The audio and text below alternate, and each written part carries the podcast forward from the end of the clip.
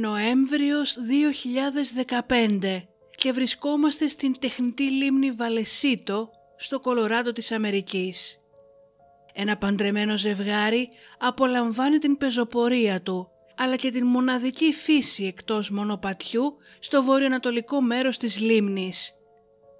Παρά το δυνατό κρύο, τηρούν ευλαβικά αυτή την ετήσια παράδοσή τους.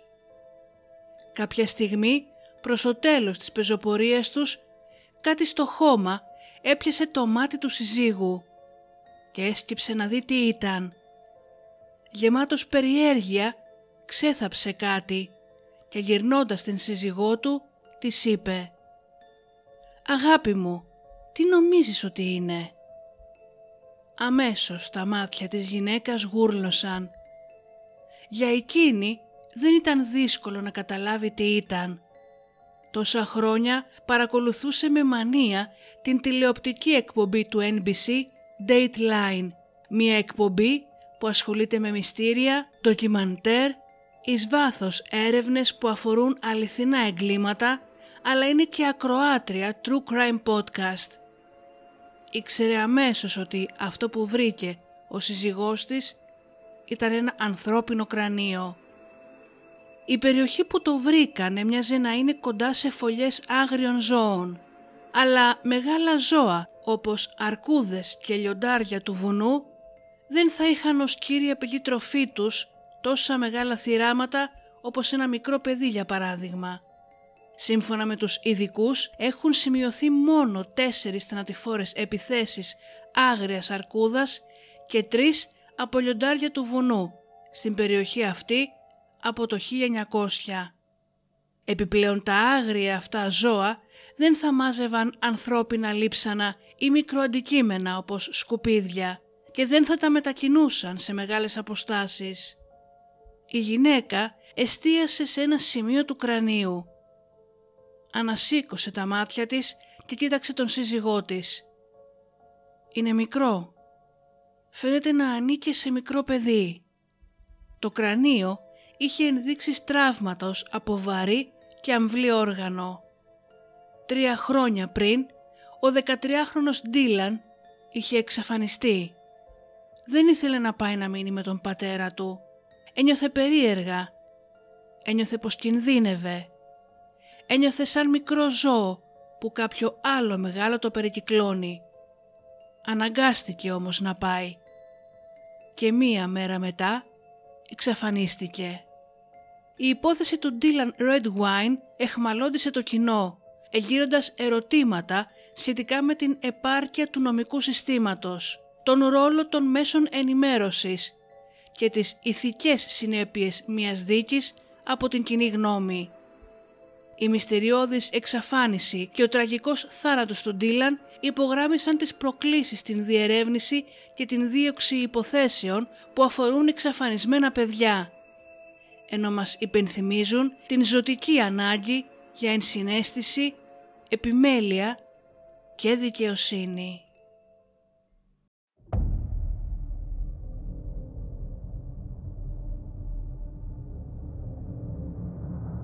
And that's where I cut her open when he told me to. Slave. There's no way around it. Primarily a sexual slave, but nonetheless a physical slave as well. I had no intention of hurting him. I, I couldn't find any way to eat And the girl's meat. you beat her to death with what? Uh, sledgehammer. We are all evil in some form or another.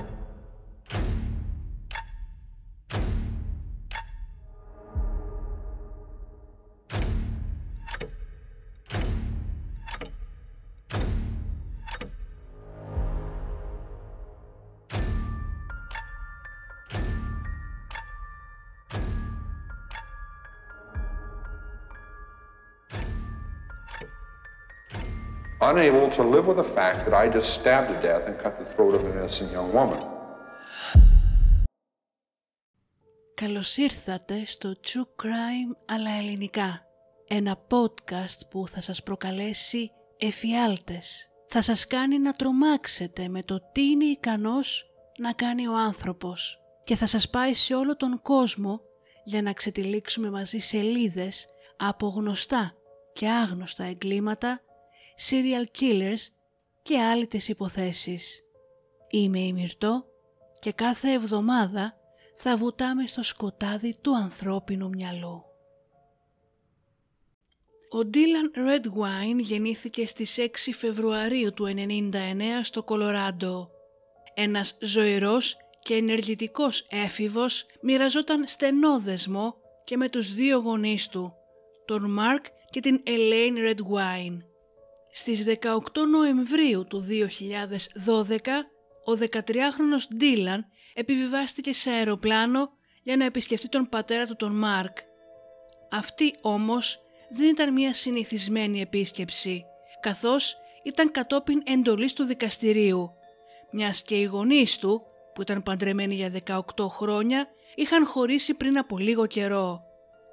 Ο Μάρκ ζούσε στο Βαλεσίτο του Κολοράντο, μια αρκετά απομονωμένη περιοχή με πολλά άγρια βουνά, δέντρα και λίμνες. Όταν το αεροπλάνο του Ντίλαν προσγειώθηκε, ο Μάρκ πήγε να τον πάρει και τον ρώτησε αν ήθελε να πάνε για φαγητό. Ο Ντίλανος, κανονικός έφηβος, ήθελε απλά McDonald's, έτσι και οι δυο τους πήγαν με το αυτοκίνητο στο drive-in, μετά σε ένα σούπερ μάρκετ Walmart και επέστρεψαν στο σπίτι του Μάρκ. Ο Ντίλαν είχε λίγους φίλους στην περιοχή και ανυπομονούσε να τους δει. Μέσω SMS γραπτών μηνυμάτων που βρήκε αργότερα η αστυνομία, μάθαμε ότι ο Ντίλαν ήθελε να μείνει στο σπίτι ενός φίλου του εκείνο το βράδυ. Ο πατέρας του όμως αρνήθηκε. Σύμφωνα με τον Μάρκ, ο Ντίλαν αποκοιμήθηκε νωρίς στον καναπέ εκείνο το βράδυ. Η τελευταία τηλεφωνική δραστηριότητα του νεαρού ήταν στις 9.37 το βράδυ, όμως είναι πολύ νωρίς για ένα 13χρονο αγόρι στην εφηβεία να πέσει για ύπνο και μάλιστα κατά την διάρκεια των διακοπών του. Ο νεαρός είχε πολύ συχνή παρουσία στα social media και έμπαινε στο facebook πάρα πολλές φορές την ημέρα, στέλνοντας μηνύματα σε φίλους του τόσο από το κινητό του όσο και από το iPod του, όπως ένας τυπικός έφηβος κολλημένος στο κινητό. Ωστόσο, δεν υπήρχε καμία δραστηριότητα σε κάποια από τις συσκευές του μετά τις 10 το βράδυ στις 18 Νοεμβρίου. Το επόμενο πρωί ο Μάρκ, όπως κατέθεσε ο ίδιος, έφυγε από το σπίτι γύρω στις 7.30 το πρωί για να κάνει διάφορες δουλειές. Αλλά θυμήθηκε πως είδε τον Ντίλαν να κοιμάται στον καναπέ. Όταν τελείωσε τις δουλειές του και γύρισε σπίτι κατά τις 11.30, πάλι σύμφωνα με τα λεγόμενά του, είδε πως ο Ντίλαν δεν ήταν στο σπίτι και θεώρησε πως είχε βγει για να βρει τους φίλους του και έτσι ξάπλωσε για περίπου μία ώρα. Στην πραγματικότητα ο Ντίλαν είχε όντως σχέδια να συναντηθεί με έναν φίλο του εκείνο το πρωί στις 6.30 αλλά δεν εμφανίστηκε ποτέ. Τα αρχεία του κινητού τηλεφώνου του Ντίλαν έδειξαν ότι ο φίλος του αυτός του έστειλε γραπτό μήνυμα στις 6.46 το πρωί, ρωτώντας τον που είναι, χωρίς όμως να λάβει απάντηση. Όταν ο Μάρκ ξύπνησε κατά τις 12.30, ο Ντίλαν δεν είχε γυρίσει ακόμα. Έτσι κάλεσε τους φίλους του για να δει αν ήταν εκεί. Κανείς τους όμως δεν τον είχε δει ούτε του είχε μιλήσει εκείνη την ημέρα. Ο Μάρκ έστειλε τότε μήνυμα στην πρώην σύζυγό του, την Ελέιν, για να την ενημερώσει ότι ο γιος τους έλειπε. Σύμφωνα με τον Μάρκ, ήξερε ότι η Ελέιν θα φρικάρει και δεν ήθελε να ασχοληθεί μαζί της. Γι' αυτό ακριβώς της έστειλε γραπτό μήνυμα αντί να τηλεφωνήσει. Την περίοδο που εξαφανίστηκε ο Ντίλαν, ο Μάρκ και η Ελέιν βρισκόντουσαν στην μέση μιας δύσκολης μάχης για την επιμέλεια του νεαρού και τα πράγματα μεταξύ τους ήταν πολύ ασταθή. Όπως ήταν φυσικό, η Ελέιν πανικοβλήθηκε μόλις έμαθε ότι ο γιος της έλειπε και άρχισε να καλεί τις αρχές, τους φίλους του γιού της αλλά και τον δικηγόρο του διαζυγίου της. Στις 6 το απόγευμα ο Μάρκ κάλεσε την τοπική αστυνομία, ανέφερε επίσημα την εξαφάνιση του Ντίλαν και τότε οι αρχές ξεκίνησαν τις ερευνές τους. Ο Μάρκ είπε στους ερευνητές ότι τα πράγματα που είχε φέρει ο Ντίλαν μαζί του έλειπαν, συμπεριλαμβανομένου και του καλαμιού του. Οπότε πίστευε πως ίσως ο Ντίλαν είχε πάει για ψάρεμα και χάθηκε. Η Ελέιν όμως ήξερε ότι ο γιος της δεν ήξερε πώς να χειριστεί ένα καλάμι ψαρέματος, αλλά ούτε και να δέσει μία απλή πετονιά, καθώς δεν ενδιαφερόταν καθόλου για το ψάρεμα, οπότε και αμέσως διέψευσε τα λεγόμενα του πρώην συζύγου της. Καθ' όλη την διάρκεια της ημέρας η Ελέιν προσπαθούσε επανειλημμένα να καλέσει τον Ντίλαν στο κινητό του. Κανείς όμως δεν απαντούσε στις κλήσεις και το κινητό δεν μπορούσε να εντοπιστεί. Όλη την ημέρα εκείνη ο Μάρκ έστειλε στον Ντίλαν μόνο τέσσερα γραπτά μηνύματα.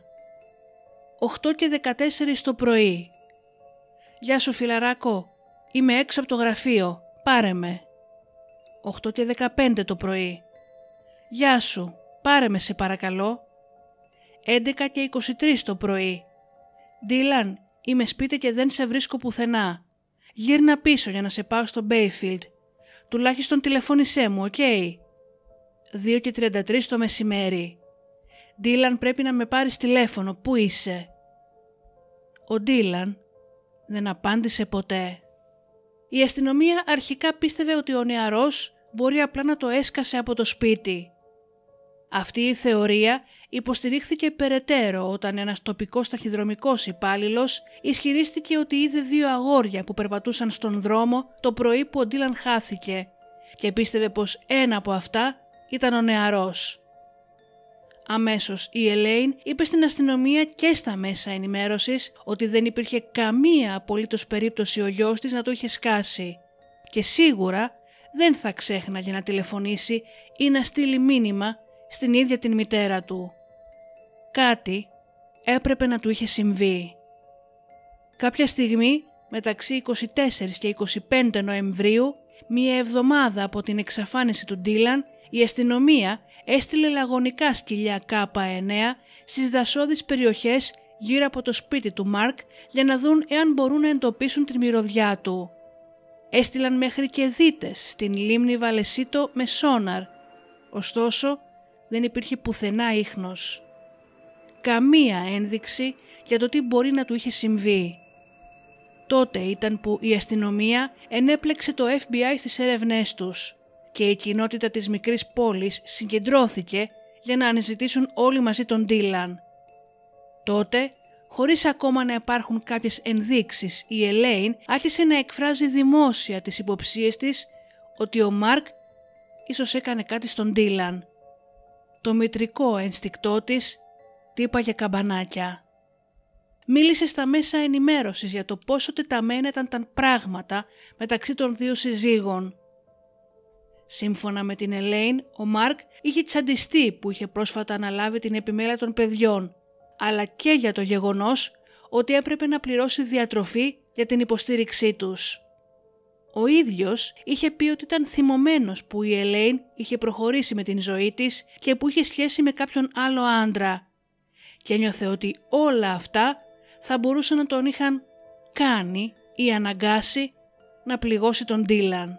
Ωστόσο, κοντινά άτομα της οικογένειας πίστευαν πως η Ελέιν είχε πληγωθεί από το διαζύγιο και έριχνε όλον τον εκνευρισμό της για την επιμέλεια στον Μάρκ. Ο Μάρκ από την άλλη αντέκρουσε αυτούς τους ισχυρισμούς, λέγοντας ότι δεν είχε ιδέα τι είχε συμβεί στον Ντίλαν και πως δεν είχε καμία σχέση.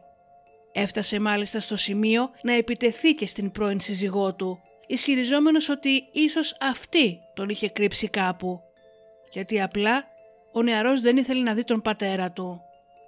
Μέχρι εκείνο το σημείο κανένας από τους δύο γονείς δεν είχε θεωρηθεί ύποπτος και ούτε και η αστυνομία είχε κάποιο στοιχείο για να ακολουθήσουν κάποια έρευνα.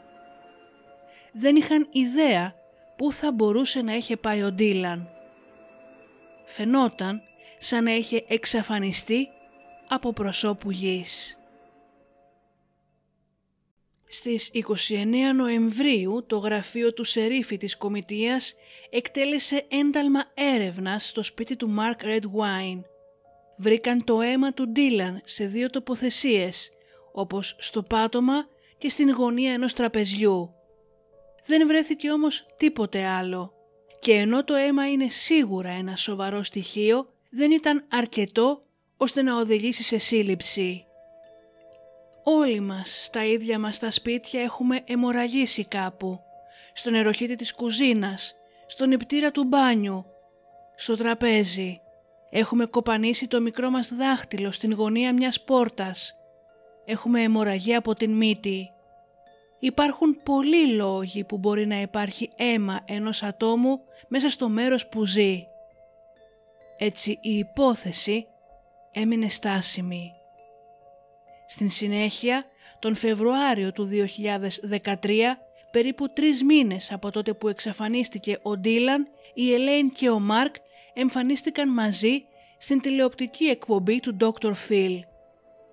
Στην εκπομπή ο Μάρκ φαινόταν εντελώς αστοιχείωτος. Δεν παρουσίασε καμία πραγματική άποψη ή ένδειξη για το τι μπορεί να έχει συμβεί στο γιο του, ανεξάρτητα από το πόσο σκληρά τον πίεσε ο Dr. Phil. Η Ελέιν από την άλλη, μία απελπισμένη μητέρα, ήθελε απαντήσεις από τον πρώην σύζυγό της. Ήταν ο τελευταίος που τον είδε. Ήταν υπεύθυνος για την φροντίδα του. Και μπροστά σε εκατοντάδες κόσμο που ήταν στο στούντιο, αλλά και σε εκατομμύρια θεατές, απέτησε να μάθει τι του συνέβη. Κατά το τέλος του επεισοδίου, ο Dr. Phil ρώτησε τον Μάρκ αν ήταν διατεθειμένος να κάνει τεστ πολυγράφου για την εξαφάνιση του Ντίλαν. Και εκείνος συμφώνησε, ισχυριζόμενος ότι δεν έχει τίποτα να κρύψει. Κατά την διάρκεια του τεστ όμως και όταν ο εξεταστής ρώτησε τον Μάρκ εάν αισθάνεται καλά για να κάνει το τεστ, αυτός του είπε όχι κάτι που τον απέκλεισε αυτόματα ως ικανό για να κάνει το τεστ. Ισχυρίστηκε ότι δεν είχε ιδέα πως κάτι τέτοιο θα τον απέκλειε και είπε ότι ένιωθε αδιάθετος επειδή δεν κοιμήθηκε καλά το προηγούμενο βράδυ και επειδή είχε πιει. Ο Dr. Phil τον ρώτησε εάν θέλει να κάνει το τεστ αργότερα και ο Μάρκ αρνήθηκε και πάλι λέγοντας ότι απλά δεν ήταν καλή η στιγμή. Η συμπεριφορά του ήταν σίγουρα ύποπτη. Εάν ο γιος σας είχε εξαφανιστεί και η πρώην σύζυγός σας έλεγε σε όλους πως εσείς είστε ο νούμερο ένα ύποπτος, θα θέλατε αμέσως να καθαρίσετε το όνομά σας, ώστε όλοι τελικά να εστιάσουν στο τι πραγματικά συνέβη στον γιο σας. Όπως φάνηκε όμως τον Μάρκ, δεν τον ενδιέφερε κάτι τέτοιο. Μετά το επεισόδιο του Dr. Phil, τα πράγματα καταλάγιασαν και πάλι. Όμως, έως τις 22 Ιουνίου του 13, επτά μήνες περίπου μετά την εξαφάνιση του Ντίλαν.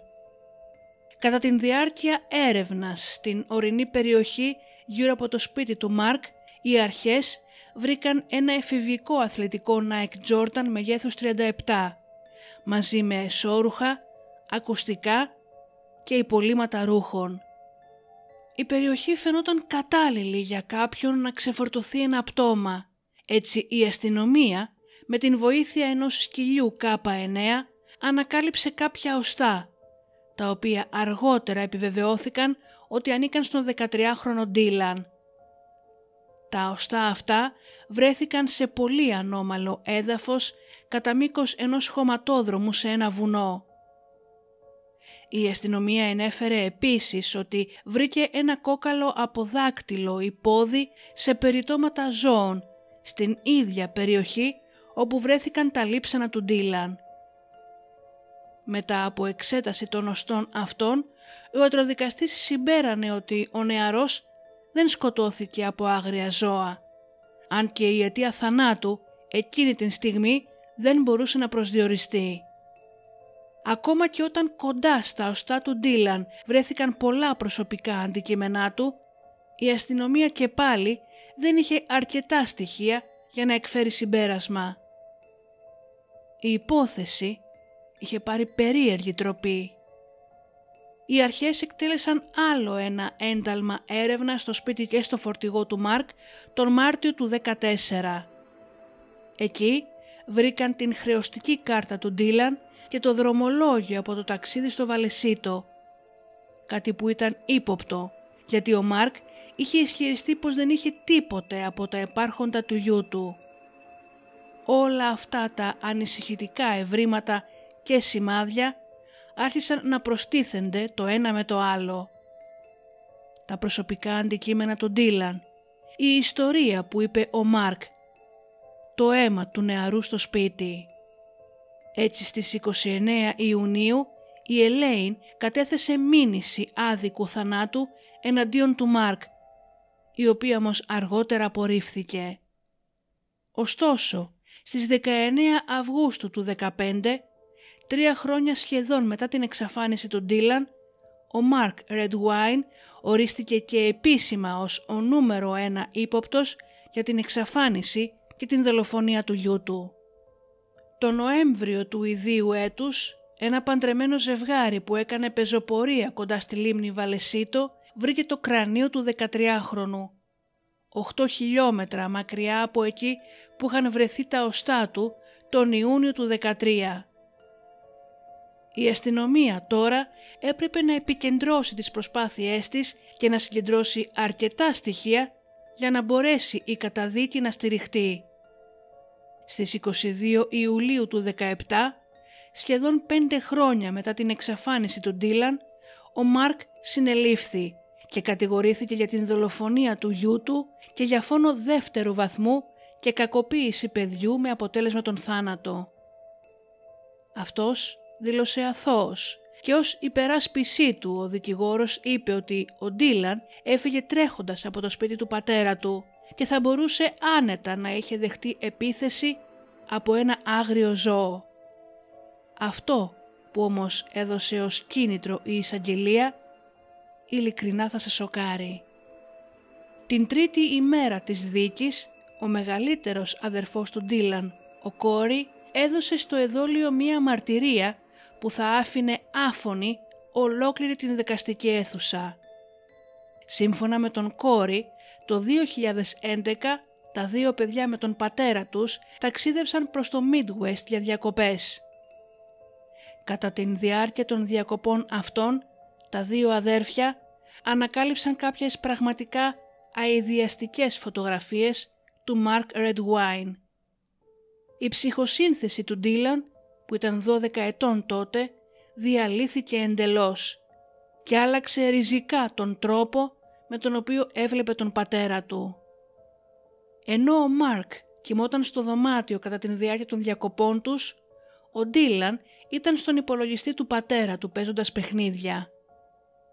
Βαριεστημένος έκλεισε κάποια στιγμή το παιχνίδι και άρχισε να ψάχνει στο λάπτοπ. Τότε έπεσε πάνω σε κάποιες φωτογραφίες του πατέρα του. Στις φωτογραφίες αυτές ο Μάρκ Ρέντουάιν φορούσε γυναικεία εσώρουχα και έτρωγε τα ίδια τα περιτώματά του μέσα από μία πάνα. Ο Ντίλαν σοκαρισμένος τράβηξε τον αδερφό του μέσα στο μπάνιο του δωματίου, κλείδωσε την πόρτα και του έδειξε τις φωτογραφίες. Τα δύο παιδιά είχαν μείνει στήλοι άλατος. Ο κόρη τράβηξε με το κινητό του τις φωτογραφίες αυτές και με όσο κουράγιο είχε ήρθε πρόσωπο με πρόσωπο με τον πατέρα του. Τον Αύγουστο του 2012 ο κόρη έστειλε αντίγραφα των φωτογραφιών αυτών στον πατέρα του συνοδευόμενα από γραπτά μηνύματα όπου τον αποκαλούσε έναν εξαθλιωμένο δειλό που έτρωγε σκατά. Η εισαγγελία στο δικαστήριο είπε ότι τη νύχτα που δολοφονήθηκε ο Ντίλαν ίσως ανέφερε ή ίσως έδειξε στον πατέρα του αυτές τις φωτογραφίες με αποτέλεσμα ο Μάρκ να γίνει βίαιος και να τον σκοτώσει. Φυσικά δεν θα μάθουμε ποτέ πραγματικά τι συνέβη. Οι μόνοι που γνωρίζουν είναι ο Ντίλαν και ο πατέρας του. Ο Μάρκ Ρεντουάιν έως τώρα δεν έχει πει ποτέ πραγματικά τι συνέβη. Και ο Ντίλαν δυστυχώς δεν είναι πια εδώ για να πει. Οι συνήγοροι υπεράσπισης του Μάρκ είπαν ότι οι φωτογραφίες αυτές δεν έχουν καμία σχέση με τον θάνατο του νεαρού και συνέχισαν να υποστηρίζουν ότι ο 13χρονος απλά έφυγε από το σπίτι και χάθηκε ή δέχτηκε επίθεση από ζώο. Σύμφωνα με τους ειδικούς, τα λείψανα του Ντίλαν έδειχναν ίχνη από άγρια ζώα. Όμως ένα κάταγμα στο κρανίο που υπήρχε φαινόταν να συνέβη την στιγμή που σκοτώθηκε και δύο άλλα μικρά σημάδια στο κρανίο πάλι φαινόντουσαν πως είχαν γίνει από μαχαίρι ή εχμηρό εργαλείο. Η εισαγγελία πίστευε ότι ο Ντίλαν δολοφονήθηκε στο σπίτι του Μάρκ με κάποιο μαχαίρι και έτσι βρέθηκε το αίμα εκεί και στη συνέχεια τα λείψανά του που είχαν σκορπιστεί στο δάσος. Πίστευαν επίσης ότι ο Μάρκ χρησιμοποίησε το χαμένο καλάμι ψαρέματος για το οποίο μιλούσε συνέχεια ώστε να παραπλανήσει σκόπιμα τις έρευνες αναζήτησης για τον Ντίλαν. Ένα μήνα αφότου βρέθηκαν τα οστά του νεαρού τον Ιούνιο του 13, ο Μάρκ ξαφνικά ισχυρίστηκε πως βρήκε το καλάμι στον καράζ του και το παρέδωσε στις αρχές. Υπήρχαν και άλλα ύποπτα στοιχεία που παρουσιάστηκαν στο δικαστήριο συμπεριλαμβανομένης της κατάθεσης του Brandon Red Wine, του μεγαλύτερου γιου του Μάρκ, από άλλο γάμο.